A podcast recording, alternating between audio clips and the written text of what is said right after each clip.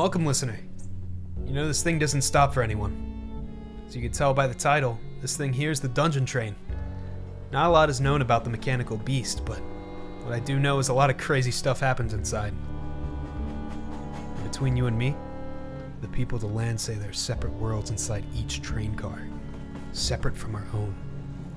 All living and thriving with people like you and me inside. You can try to hop on like the others, but there's no getting inside. We've tried everything. But how about this? You won't believe me. But I've seen inside with my own eyes. I'll tell you everything I know, and you take this map and spread the word. The people of this world need to know what's happening in there, okay? It was winter. And I had nowhere to stay, so I got desperate and I hopped onto the train.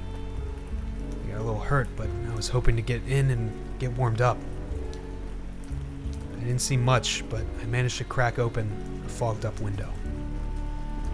When I did, heat rushed out and filled the air with eastern spring air. It was amazing.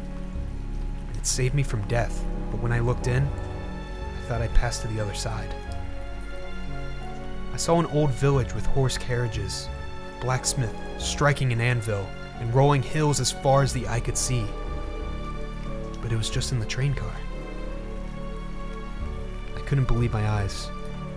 And when I looked into the distance, I could see a winged beast covered in scales, on fire, destroying a nearby town. I couldn't help. Because when I started to call out, the window healed. The cracks formed back into its original shape, fogging the glass once more. I haven't been able to break the glass like that again, but maybe you can find a way. You need to spread the word. Find out how to get in, because this isn't a normal train. Inside are endless worlds, waiting to be uncovered, stories to be told. I just hope we aren't too late.